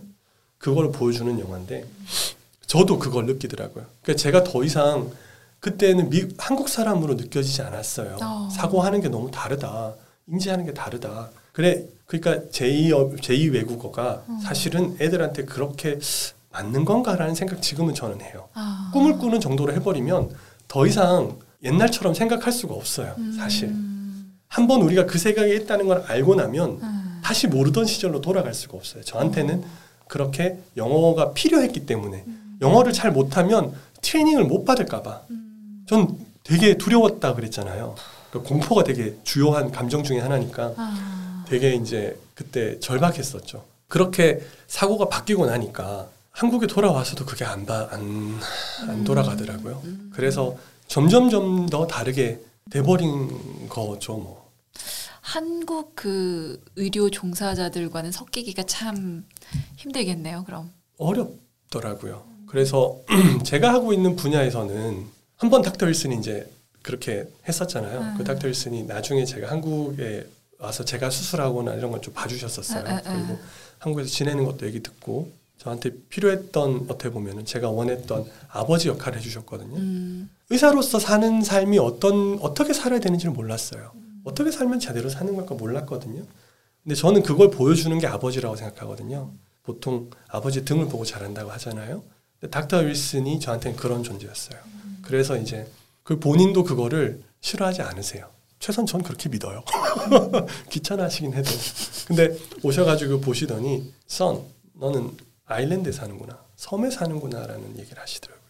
아. 왜 그러냐면 직업적인 견지에서 전문적인 영역 견지에서 음. 제가 대화할 수 있는 사람이 없어요. 음. 그리고 두 번째는 제가 사고하는 형태가 달라진 거예요. 환자를 보는 형태, 말 그대로 가치관이 바뀐 거예요. 음. 그러니까 말을 해도 이해를 서로 할 수가 없어요. 소통이 안 되죠. 네. 너 왜 그렇게 외국인 진료를 주로 봐? 너 왜 환자를 많이 안 보고? 너 왜 뭘 안 하고? 너 왜뭘 하고? 이런 모든 게 다 이제는 점점 점점 달라지더라고요. 근데 아일랜드에 살면 사실은 의사 박성훈에게도 안 좋은 거 아닌가요? 그래서 제가 계속 해외 학회를 나갔던 거예요. 음. 그리고 계속 해외 학술 활동을 했던 거예요. 한국에서는 저는 개인 병원 원장이잖아요. 음. 그냥 개원이에요. 소위 말하는. 그러니까 너는 돈이나 벌어. 약간 이런 분위기란 말이죠. 근데 왜? 왜 내가 개인 병원에 있다고 해서 내가 공부하면 안 돼? 나 AU에 가서 공부해 보니까 재밌던데. 그리고 뭐 안 된다고 하는데 배워서 환자들한테 더 좋은 거 하면 되잖아. 그 사람들이 그걸 몰라. 환자들이 그걸 어떻게 알아줘? 네가 그렇게 잘해도. 그래서 아, 아까운 거 아니야라고. 그래. 환자들은 몰라도 나는 알잖아, 최소한. 나는 내가 떳떳한 거 알잖아. 난 내가 부끄럽지 않잖아.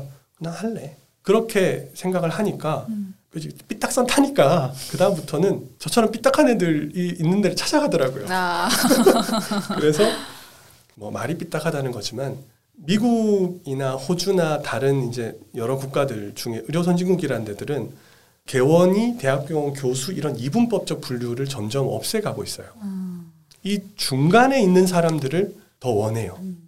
그리고 그들이 더 많은 역할을 할 수가 있고 양쪽 다 알기 때문에 연구도 하고 환자도 많이 보고 그리고 실제 상업적인 면도 고려하고 학술적인 면도 고려하고 다볼 수 있어야 온전할 수 있거든요. 하나의 사회인으로서도 그렇고 한 명의 뭐 의사로서도 그렇고 한 명의 인간으로서도 그렇고 그래서 저는 그쪽으로 계속 나간 거예요. 그러다 보니까 저랑 비슷한 사람들이 있는 곳에서는 제가 초청을 받더라고요. 아. 그게 다행히도 미국이 미국이었고 음. 뭐 독일이었고 영국이었고 그랬죠. 한국을 제외한. 한국에서는 별로. 그래서 제 질 제 진료의 절반은 해, 서울 밖에 있다. 아, 다른 나라에 있다 이렇게 얘기를 했던 적이 많은데 그 이유가 왜냐하면은 한국에서는 저는 유명한 사람은 아니거든요. 그런데 저, 전 그렇게 생각해요 최소한. 근데 이제 최근에 점점 점점 더 이제 뭐 평가를 해주셔서 감사한데 실제로는 해외에서 저는 더 이제 일이 더 많죠.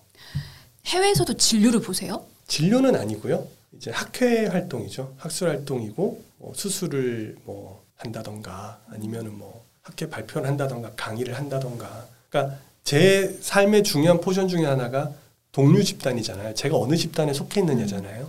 그 사람들이 저는 해외에 있는 거죠. 궁금한 게 또 하나 생겼어요. 네. 앞서서 그런 말씀하셨잖아요.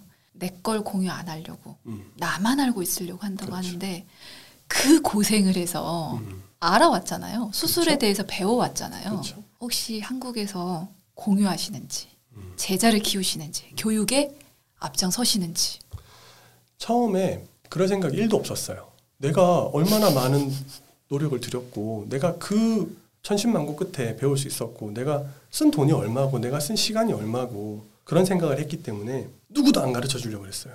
다른 사람들도 다 그렇게 하잖아요. 왜 저라고 그러면 안 돼. 근데 이제 닥터 윌슨이 한국에 오셨었다 그랬잖아요. 주기적으로 오셨었는데 제가 초청을 해서 파파가 이제 보시더니 영어로는 kick one's ass 누구의 엉덩이를 걷어차다 신나게 혼난 거죠.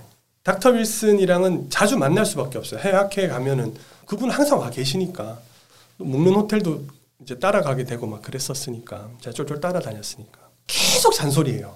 세상에 그런 시어머니가 없어. 잔소리 해주는 사람이 있어야 네. 돼요. 너 진짜 그러면은 발전을 못 한다고. 어. 너 무슨 불독도 아니고 우리 집 부- 집에 불독 키우거든요. 봐봐라고. 우리 집 불독이랑 똑같다고 하는 짓이. 어? 왜네 혼자 그거 가지려고 그러냐고. 아, 그러면 안 된다고. 크지를 못한다고. 성장을 못한다고. 아, 아니 그거 내가 크는 거 뭔 상관이에요. 어? 제가 또 쉽게 얘기를 안 듣기 때문에 음, 한 1년 반 동안 닦였어요. 그렇게. 1년 반, 2년 지나고 나서 좋아. 최소한 내가 해외에 있는 의사들은 가르쳐 줄게요. 그 사람들은 내 경쟁자가 아닐 거라고 생각하니까. 음, 그래서 해외 트레이닝을 시작하긴 했었어요. 음. 2년 있다가. 그러니까 받기만 하고 주진 않았던 거죠, 저는. 음. 근데 트레이닝을 하라. 그게 첫 번째 주문이었고 두 번째가 네, 네, 그와 동시에 학술 활동을 해라. 음. academic한 할- 활동을 해라. 네. 왜? 왜 내가 논문 써야 돼요? 싫어요. 음. 전 논문 쓰기 싫어서 대학 병원 안 남았는데 왜요? 그랬더니 뭐가 필요한지를 정확하게 아신 거예요.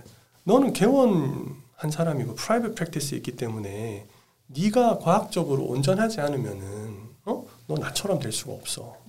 그러니까 닥터 윌슨이 제가 자기처럼 되고 싶어 한다는 걸 알았던 거예요. 자기처럼 어, 학회에서 강의도 하고 다른 의사 가르쳐 주면서 어, 그렇게 살고 싶어 한다는 걸 알았기 때문에 소위 말하는 명성이라는 거를 원한다는 걸 알았기 때문에 그렇게 얘기를 하시더라고요. 그래서 아, 씨, 하기 싫은데 하라니까 저렇게 되려면 해야 되나? 그래서 이제 그래서 사실은 등 떠밀리듯이 시작했는데 아. 왜냐하면 대학병원에 있을 때 제가 논문 쓰는 게 힘들었거든요. 제가 관심 있는 주제가 아니고 논문을 위한 논문을 써야 되는 거예요. 논문이 통과되지 않으면 아. 전문의 시험을 못 봐요. 아. 실제로. 그래서 논문을 써야 돼요. 아. 제가 관심 없는 주제인데도 불구하고. 근데 어 이거는 좀 다른 거예요. 음. 내가 관심이 있는 주제야. 내가 그렇게 좋아하고 재밌었기 때문에 배웠던 수술이니까 그거에 대해서 쓰는 게 그렇게 힘들지는 않은 거예요. 어. 그리고 영어에 대해서 어느 정도 익숙해졌잖아요. 네, 네. 그리고 이제 닥터 윌슨이 그 교정도 봐주시고 몇 번. 그러니까 이제 자신이 점점 생기기도 재미가 음. 있기도 한 거예요. 여전히 힘들긴 하지만 네, 네. 그래도 어, 재미가 있더라고요. 그리고 그렇게 학회 활동을 하면 자연스럽게 가서 제가 제 수술하는 걸 발표를 하면 음. 야나 너 수술하는 거 보고 싶어라고 나중에 발표 끝나고 찾아와서 얘기를 해요. 아. 연락도 와요. 어. 그러면 제가 옛날에 당했던 대접이 있잖아요. 음. 무시당했던 거. 네. 연락 안 받아준 거. 그렇죠. 그게 싫었기 때문에 음. 똑같은 거를 못 하겠더라고요. 음. 가끔 저도 너무 귀찮으면 안 하겠다고 하는 경우도 있지만 할 수 있으면 오라고 하거든요. 음. 그러면서 트레이닝도 이제 해본 거예요. 아. 그렇게 트레이닝을 해 보니까 어머나 이것 때문에 나한테 트레이닝을 그렇게 하라고 하셨구나라고 알게 된 거예요. 어떤 것 때문에? 수술이라는 과정은 이렇게 배워요. 제가 집도라고 수술하고 있는데 대통령이 수술방에 함부로 들어와요. 그러면 제가 나가 음. 라고 바로 얘기할 수 있어요. 수술할 때 수술하는 의사는 누구도 건드릴 수 없는 사람이에요. 그 장소, 그 시간에서는 그 사람이 모든 가장 높은 최고 권력자예요. 음. 그런 상황을 계속 매일매일 겪는 거예요. 거의 어. 계속 수술하는 거예요. 어. 그렇기 때문에 자기 객관화가 안 돼요. 대체로 자뻑에 빠져요. 그러니까 사실은 자뻑이 있는 사람들이 서전이 되는 경우가 많아요. 내가 최고인 거지. 아. 내가 최고가 아니면은 그 자리에 못 서요. 그러네요. 다른 사람의 신체를 어떻게 보면은 훼손하는 거잖아요. 음. 칼을 들고 자르고 막 이렇게 하는 거잖아요. 거기에 그래 나는 잘할 수 있어라는 음. 무한한 자신감이 바탕되지. 않으면 거기 섰다가 뭔가 조금이라도 삐끗하면은 아유. 어떻게 안 돼, 안 돼, 안 돼. 식은땀 흘리고 손 벌벌 어, 떨고 이러기 안 돼, 시작하면은 안 돼, 안 돼. 예, 산으로 가죠. 그렇기 때문에 무한한 자기에 대한 어떻게 보면 신뢰가 필요해요. 근데 음. 동시에 그거는 자기의 눈을 가려버리는 걸 수가 있어요. 내가 수술하는 과정이 다 맞고 다 옳다고 착각하게 돼요. 당연한 얘기지만 초반엔 그런 자신감이 필요하지만 그게 동력이 돼서 시작해야 되지만 하지만 견제받지 않는 권력은 부패하고 고인물은 썩어요. 그렇기 때문에 안 보여주고 나 혼자 계속 수술하잖아요. 내가 굉장히 잘하는 것 같아 처음에 꽤 오랜 시간 동안. 음. 근데 합병증이 생기고 문제가 생겨요. 그건 어쩔 수 없다는 얘기를 하게 돼요. 사실은 그게 아닌데 음. 그때 필요한 거는 트레이닝을 해 줄 수 있어야 되는 거예요. 자기가 어느 정도 술기에 올랐다면 제 트레이닝이 독특했다고 얘기했잖아요. 네. 다양한 의사들이 수술을 네. 봤어요. 저는 그 사람을 배운 게 아니고 음. 수술을 배웠어요. 그랬기 때문에 수술의 장단점이 보였던 거예요. 어. 그러니까 그 사람들이 좋은 건 다 가져와서 어. 뭉쳐서 수술을 하는 거였죠. 하지만 그럼에도 불구하고 완벽한 수술들은 없거든요. 당연히 제 수술도 완벽하지 않았죠. 불필요한 과정도 있고 음. 해야 되는 과정도 빠져 있었고. 근데 저는 매일매일 숨 쉬듯이 하기 때문에 그걸 인지를 잘 못해요. 그러니까 자세 운동, 골프 같은 거 치면 왜 누가 봐줘야 된다고 맞아, 하잖아요. 맞아요. 마찬가지예요. 어. 근데 그거를 그럼 내가 내 수술을 비디오를 보잖아요. 음. 찍어놓고 그것도 못, 인지를 못해요. 나한테 너무 익숙하기 때문에 내가 쩝쩝거리면서 소리 내면서 밥 먹는 거 나는 잘 모르잖아요. 음. 상대가 알지. 맞아요. 그래서 수술을 트레이닝을 해줘야 되는 거였어요. 저는 음. 저는 그 친구의 이익을 바라지 않았어요. 제 이익을 바랬지. 음. 하지만 처음에는 그걸 몰랐던 거예요. 그래서 하기 싫은데 팍팍 하라니까 한 거예요. 말 그대로 제가 대단한 사람이라서가 아니고. 아. 근데 해보니까 해보니까 아 저한테도 좋은 거예요. 아. 그리고 그 친구한테도 좋은 거예요. 그리고 제가 그 친구한테 배우더라고요. 너 그 과정을 왜 하니? 너 이거는 왜 이렇게 해? 너 그건 어떻게 해서 이랬어? 나중에 이거 어떻게 돼? 음. 이런 문제 생기면 어떻게 돼? 어? 그러니까 제가 제 수술에 대해서 설명을 해야 되더라고요. 그렇죠. 이 과정은 왜 필요하고 그럼 왜 안 해도 되고? 어? 배우고 내가 있어. 이거 내가 음. 왜, 하- 왜, 왜 하고 있었지 내가? 어. 내가 이거 왜 안 했지? 음. 다른 사람 보면 이렇게 하던데 너는 왜 그렇게 안 해? 어. 다른 사람이 기구 쓰는데 왜 안 해? 수술을 모르는 사람일수록 아주 순수하고 퓨어한 질문을 해요. 어린아이처럼. 어. 오. 수술을 많이 본 사람들은 수준 높은 질문을 해요. 음. 야, 너 이거는 왜? 음. 은근하게. 음. 깜짝 놀래고. 그런 과정을 통해서 그런 자기 객관화의 과정을 통하니까 수술이 발전할 수 있었고 발전할 수 있던 거였고 닥터 윌슨의 경우 가르쳐줬던 제자가 3천 명이 넘어요. 전 세계 다양한 나라들 다니면서 그러니까 그렇게 수술을 잘할 수 있었던 거구나. 그러니까 옹졸하게 하나만 가지고 그렇게 자기가 최고라고 믿는 그런 음. 바보짓 안 할 수 있었구나. 그러니까 객관적이라고 스스로 생각할 수 있구나. 아, 이거였구나라고 나중에 알게 됐어요. 그래서 제가 트레이닝을 사실 하는 거예요. 배운 사람도 좋겠지만 배우는 사람이 좋으라고 트레이닝 하는 거는 오래 갈 수가 없어요. 제 이익이 없는데 제가 왜 트레이닝을 해야 되겠어요. 근데 이제 미국은 그게 시스템화돼 있어요. 음. 트레이닝을 해주면 돈을 벌 수 있게 돼 있거든요. 한국은 이제 법이 그렇게 안 돼 있어요. 그래서 어, 제 이익을 어디서 찾을 수 있을까? 그렇죠. 제가 수술을 더 객관화해서 더 발전시킬 수 있다면 그렇게 해서 공개 비판을 받는 자리로 가는 거죠. 음, 어, 제가 이래서 인터뷰를 너무 좋아해요. 그러니까 인터뷰를 하게 되면 그 약간 그 사람만의 어떤 생각, 그 정말 별거 아닌 것들을 들으면서 약간 머릿속에 확딱 불이 켜지는 듯한 그런 어, 의견들을 막 들을 때가 있거든요. 아, 나 지금이 딱 그 순간이었던 것 같아요. 그러니까 그러셨잖아요. 저는 그게 너무 이해되는 거예요. 나도 한국 사람인가 봐.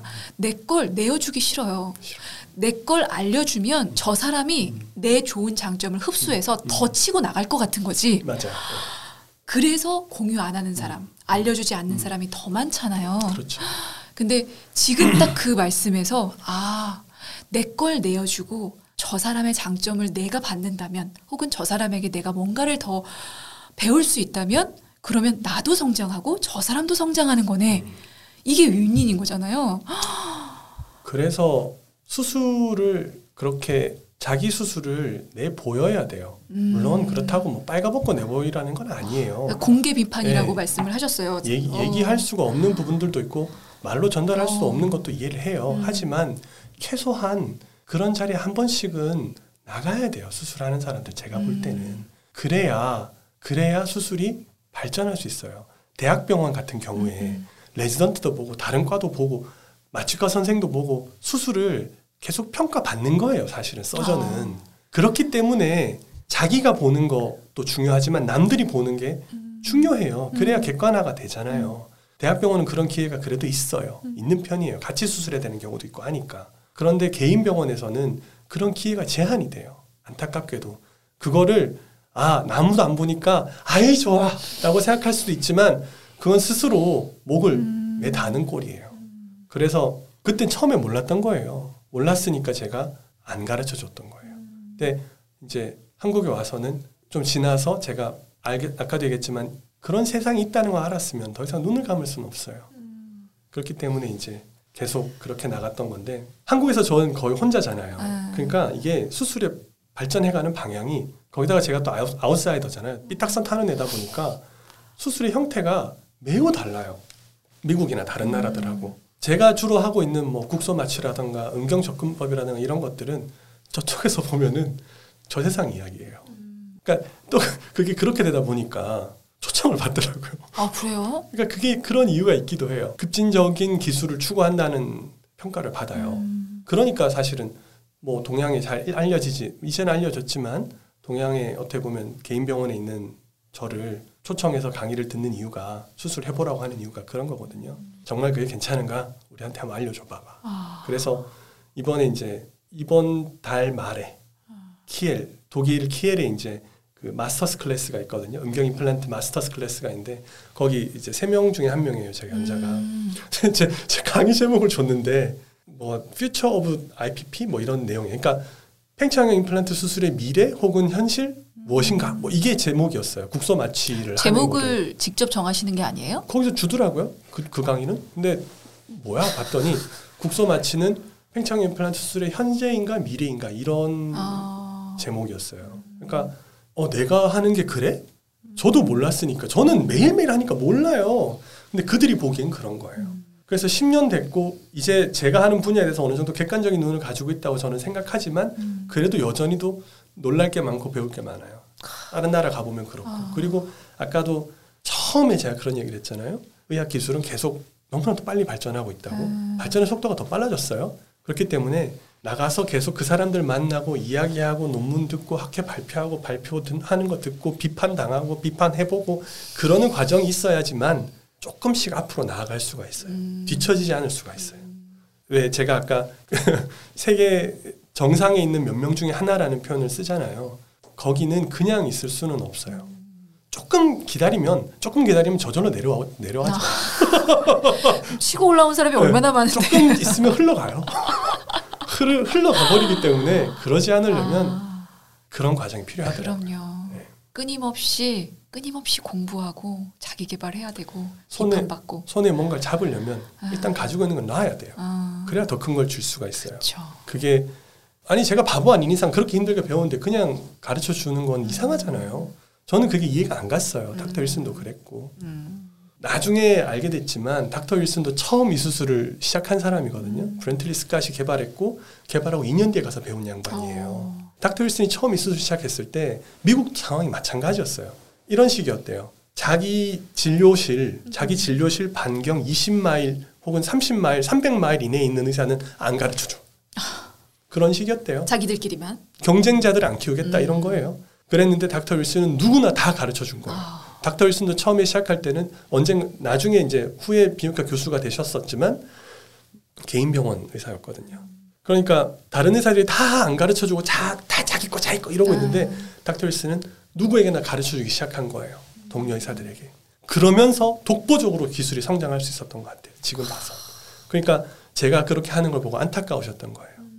처음에 그 얘기는 안 하시더라고요. 이렇게, 이렇게 미국 남부 저기 아칸소주 사람이거든요. 한국으로 치면은 경상도 사람이에요. 경상도 남자들이 비슷해요.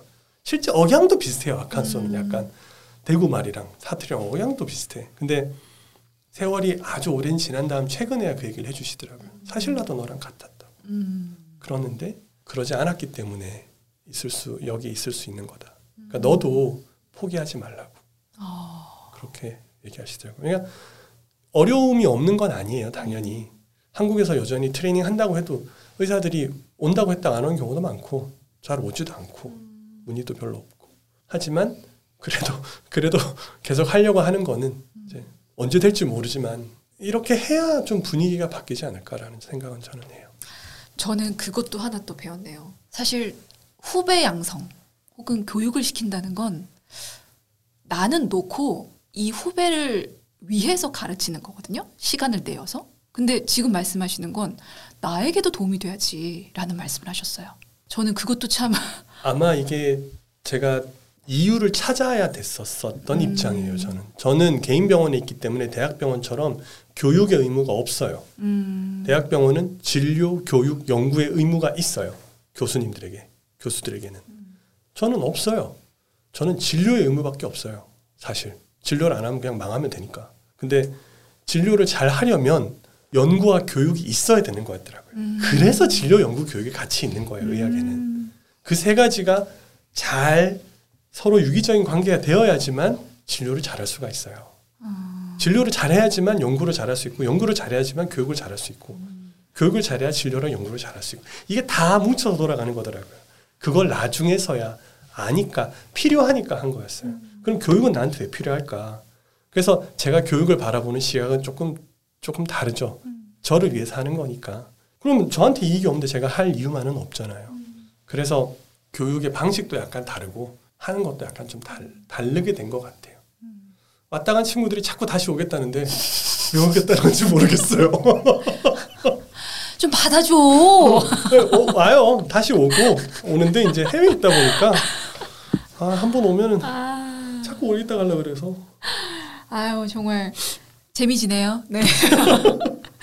한 사람의 인생이 이렇게 다사다난할 수 있는가. 네, 한편으로는 정말 그 고난의 시기를 겪었을 때 정말 힘들었겠다라는 생각도 들면서 그러니까 일반적인 의사들의 삶은 아니지만 음, 그래서 제가 제 삶을 소재로 삼고 싶었던 이유가 음. 좀 다른 정보거든요. 그렇기 때문에 비교할 수 있는 어떻게 재밌는 거리가 될 거예요. 음. 기억에 남을 거예요. 의사의 음, 의사의 음. 삶이라는 것 자체가 아. 저 의사의 삶이라는 것 자체가. 근데 우리가 어떤 사물의 가치를 평가할 때는 기준이 필요해요. 어, 내가 이걸 아니까 음. 이 사과보단 요 사과가 예쁘네. 이 사과보단 요 사과가 덜하네. 아, 그러면 뭐 그것이 어떤 기준이 됐든 어떤 형태가 됐든 음. 어떤 한 특정한 의사의 삶을 한번 해부해서 음, 정보로 만들어 보자. 어, 그래서 제 삶을 얘기하는 거였어요. 그러니까 딱히 제가 잘했다는 것도 아니고 좋다는 것도 아니에요. 그냥 저는 이런 삶을 살았어요. 근데 그거를 청취자들께서 들어보시면은 의사의 삶이란 게 이럴 수도 있구나. 이런 삶도 있구나. 그러면 다른 의사들의 삶도 눈에 보이기가 좀 더 이해하기가 쉽지 않을까? 그 생각이 들었던 거죠. 사실 일반적인 삶은 아니에요. 예. 그러니까 일반적인 삶하고는 거리가 좀 있을 거예요. 예. 근데 아 제가 기억이 안 나서 찾아봤었는데 음. 그런 말이 있었거든요. 어떤 고난이 또 다른 축복의 위장일 수도 있다. 음. 지나놓고 보니까 역경이 놀라운 축복이더라. 근데 이게 딱 원장님, 그러니까 선생님께 해당되는 말이더라고요. 왜냐하면 그 고난, 지난한, 고된 시간을 겪지 않았으면 지금의 박성훈이 있었겠느냐는 거지. 저는 제가 생각할 때 아까 왜 대학 다닐 때 그 부유한 집 친구들이 부러웠다 음. 했잖아요. 저는 제가 그랬으면 절대 노력 안 했을 것 같아요. 그러니까요. 그러니까 그 친구들이 그렇게 안 했다는 얘기가 아니고 아, 아. 제가 그 입장이었으면 항상 뭐 있으면은 뭐 누구한테 특히 달라고 얘기하고 부탁하고 음. 그냥 포기해 버리고 이렇게 제가 저 스스로가 만약에 어린 시절 인격이 그렇게 형성됐으면 그랬을 것 같아요. 음. 저는 부탁할 데가 없었고 어, 도와달라 할 수가 없었고 도와줄 사람이 없었기 때문에 이렇게 되지 않았나? 음, 그러니까 오늘 좋은 게 꼭 내일 좋은 건 아니고 맞아요. 오늘 나쁜 게 꼭 내일 나쁜 건 맞아요. 아니더라. 예. 그래서 닥터 윌슨한테서 처음에 처음 만났을 때 제가 제가, 제가 되게 징징댔거든요. 어 힘들어 힘들어 죽겠어 나뭐저저 아니 얘를 갖춰야지 징징대면 네. 어떡하냐고. 처음에 좀 불쌍하게 생각하다 나중에 되게 아이고. 귀찮아하면서 꼭 그렇지는 않았어요.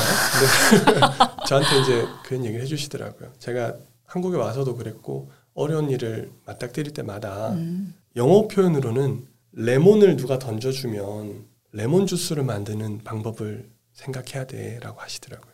그러니까 레몬이 먹을 수 없는 과일이라는 거예요. 너무 시니까. 그러면 그 레몬 줬다고 불평 불만하고 음, 투정하고 있지 말고 음, 나가서 레몬 주스를 만들어서 마시든가 팔든가 그렇게 긍정적인 사고를 할 수 있는 노력, 노력을 해야 된다. 음, 나중에서야 알았어요. 긍정적인 사고라는 것은 주어지는 게 아니더라고요. 그거는 저 같은 경우에 노력을 했었어야 됐었어요. 그러니까 어떻게 보면은 의과대학 다니고 경제적으로 힘들었다 얘기하지만 다른 사람들보단 주어진 삶이었거든요. 저는 그럼에도 불구하고 항상 저보다 더 가진 사람들에 대해서 부러워했던 거예요. 그쵸. 그랬기 때문에 제가 제가 그런 줄 몰랐던 거예요. 근데 결핍을 큰 결핍을 겪어 보면서 음, 이제 아 그래도 내가 위치가 그래 그렇게 나쁘지 않았구나. 음. 그리고 내 위치가 좋았다 나쁘다 중요한 게 아니고 지금 내가 어떻게 하는 게 더 중요하구나. 음, 그렇게 배울 수 있었던 것 같아요. 그래서 여전히도 많이 감사하고 사는 사람은 아니지만 저한테 트레이닝이 삶의 미국 트레이닝이 사실은 삶의 변곡점이 됐던 이유가 감사라는 걸 배울 수 있었던 것 같아요. 그때 거의 처음으로 그렇게 드라마를 겪어 음. 겪어였어야지 제가 감사를 배울 수 있었던 것 같아요. 그 전까지는 고마운 줄 몰랐어요. 근데 아마 이런 삶을 사는 게 선생님만은 아닐 거예요. 아, 그럼요. 네. 그리고 아마도 의사를 꿈꾸는 혹은 지금 역경을 지나고 있는 누군가는 이 이야기를 듣고 힘을 낼 수도 있을 것 같다라는 생각이 좀 드네요. 그리고 이게 동력이 돼서 이겨냈으면 좋겠고 간절하면 이루어진다는 걸 지금 들었잖아요. 저는 모든 환자들이 그런 과정을 겪는다고 봐요. 아, 모든 환자들 역시 맞아요. 질환이라는 것을 역경으로만 생각할 필요는 없어요. 음. 그 질환이라는 게 물론 의미 없이 그냥 고통만 주는 질환도 있지만 음, 세상에 의미 꼭 의미를 부여해야 되는 것은 아니지만 내가 그것을 어떻게 활용하느냐의 문제일 경우도 많아요. 음. 그래서 잘, 잘 활용하실 수 있으면 좋을 것 같아요. 알겠습니다. 아유, 오늘 주옥 같은 말씀 너무 많이 해주셔가지고 일단은 음, 녹음된 거 다시 들으면서 정리를 해봐야 될 것 같아요. 자, 다음에는 저희 선생님 개인 병원 얘기도 좀 언급을 해볼까 합니다. 일단 오늘은 여기서 인사드릴게요. 네,